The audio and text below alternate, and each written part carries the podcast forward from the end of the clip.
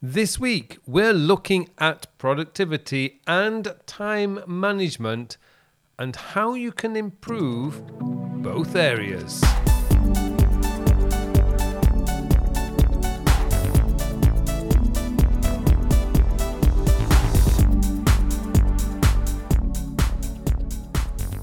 Hello and welcome to episode 183 of the Working With podcast, a podcast to answer all your questions about productivity, time management, self development, and goal planning. My name is Carl Pullein and I am your host for this show. Now, I talk a lot about productivity and time management on this podcast, and yet I don't think I have ever answered a question about the actual mechanics of improving both. So, this week, that's what I'm going to do. Now, before we get into the question, I would like to draw your attention to my Ultimate Productivity Bundle. I put this together because I have a lot of requests for discounts on multiple purchases, so I have done just that. You can now buy my three most popular courses Time Sector System, Your Digital Life 3.0, and Productivity Masterclass. Plus, you get Time and Life Mastery 3.0 thrown in for free. You save yourself over a hundred dollars, and all it will cost you is $175. This is the best value bundle I have ever put together and will change your whole approach to productivity and managing your workload. Full details of the bundle are, of course, in the show notes. Okay, it's time for me now to hand you over to the mystery podcast voice for this week's question. This week's question comes from Shelly. Shelly asks Hi, Carl. I hear a lot about how we should be improving our time management and productivity, but I don't really understand what all this is about. To me, productivity is something you hear about in factories, not in an office.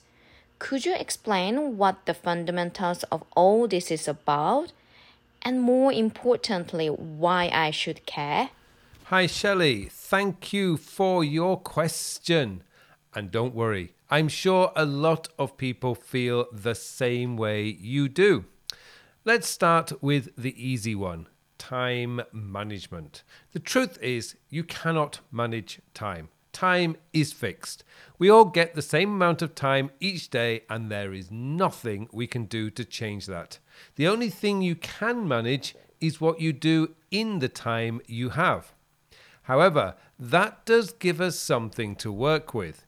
If we work eight hours a day and we have an amount of work to do, all we need do is start at the top and work our way down. I know this sounds incredibly simplistic. It is, but it works. Now, it was much easier to do this in our paper based days when we had letters instead of email and physical file folders instead of digital folders on a computer screen. In those dim, distant days, we could see our work. Today, a lot of our work is not easily seen. However, that does not mean we cannot manage it. Today, we need to make our work more overt. To do that, all you need is set yourself up with a to do list. Now, this can be digital or paper based, it really doesn't matter.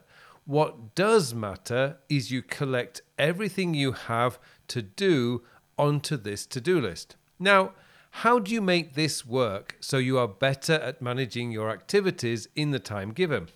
Well, there are a few simple ways you can do this, and it really depends on the kind of work you do. However, the most important part of this is to schedule some time on your calendar for doing your work. This is the part most people miss. I know a lot of people are great at collecting all their work into their to do list, but are terrible at making sure they have enough time to do the work.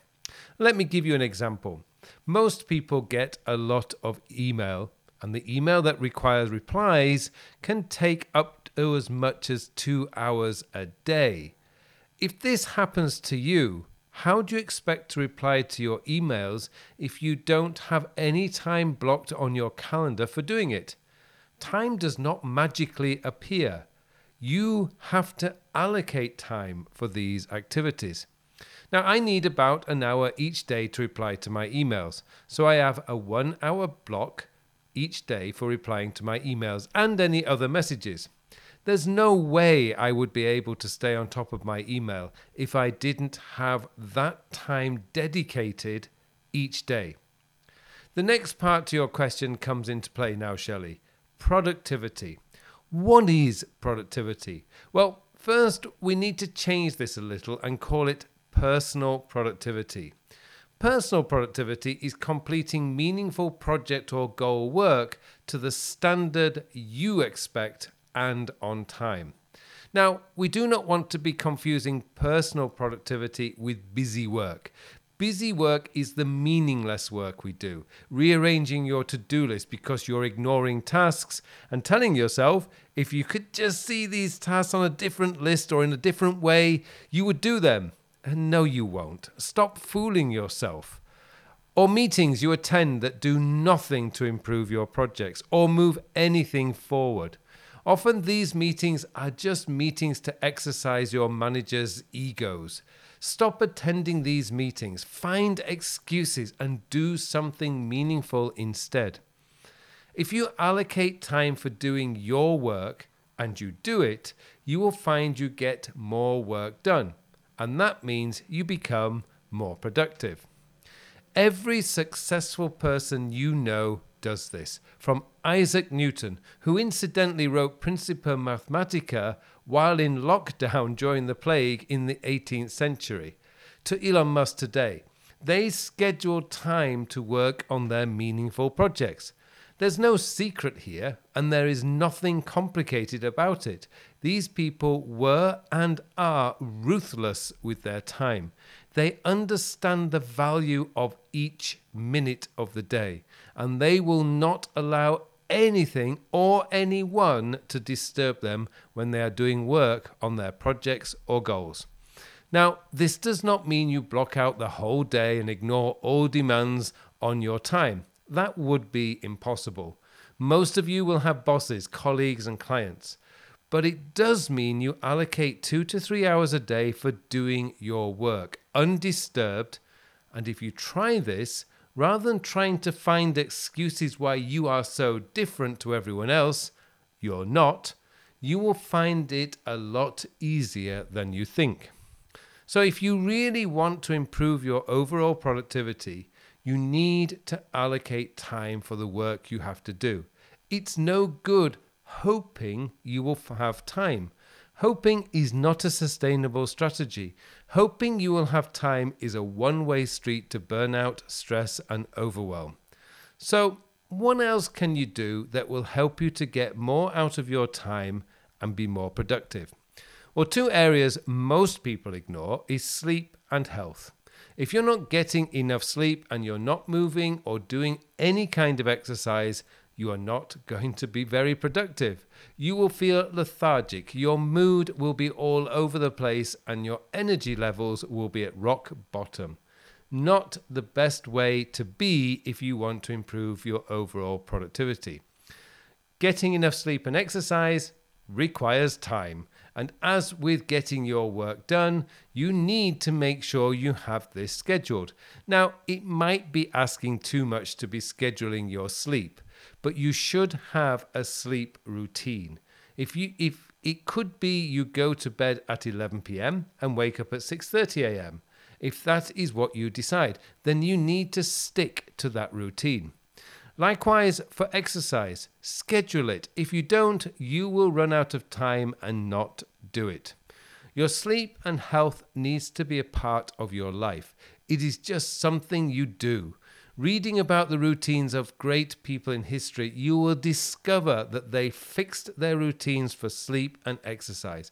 Charles Darwin, for instance, woke up at 8 a.m. every morning and went out for an hour's walk before settling down to a period of focused work. Even Winston Churchill, not known for his physical fitness, would do his work in the morning, have a long lunch, but would then go outside and do something manual, such as building a wall or some gardening, and taking a 90 minute nap before dinner.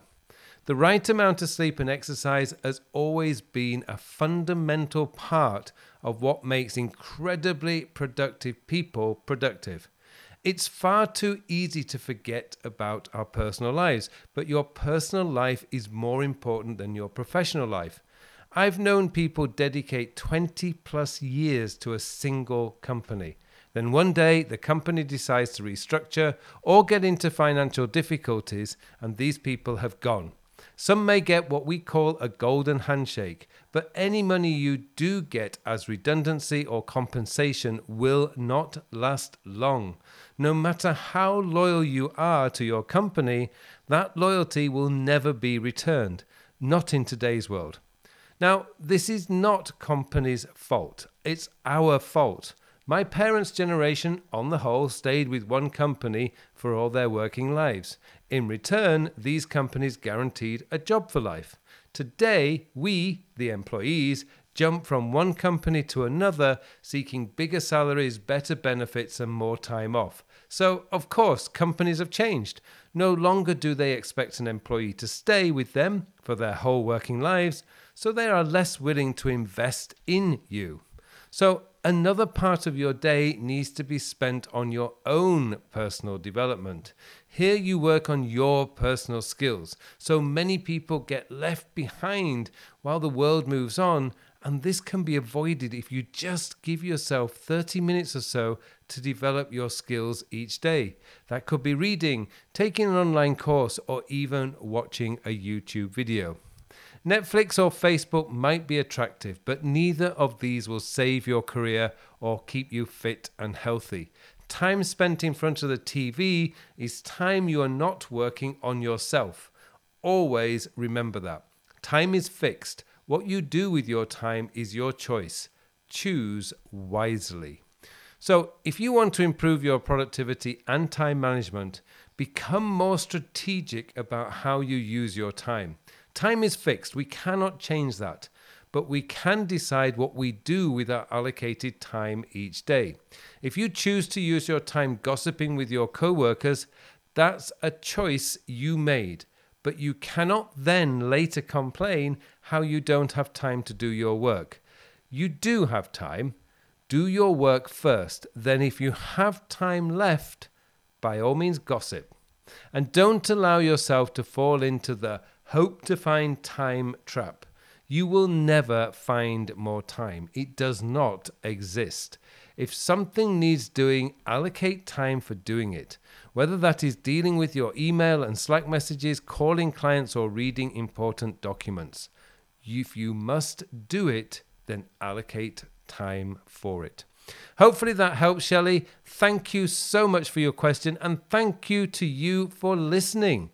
It just remains for me now to wish you all a very, very productive week.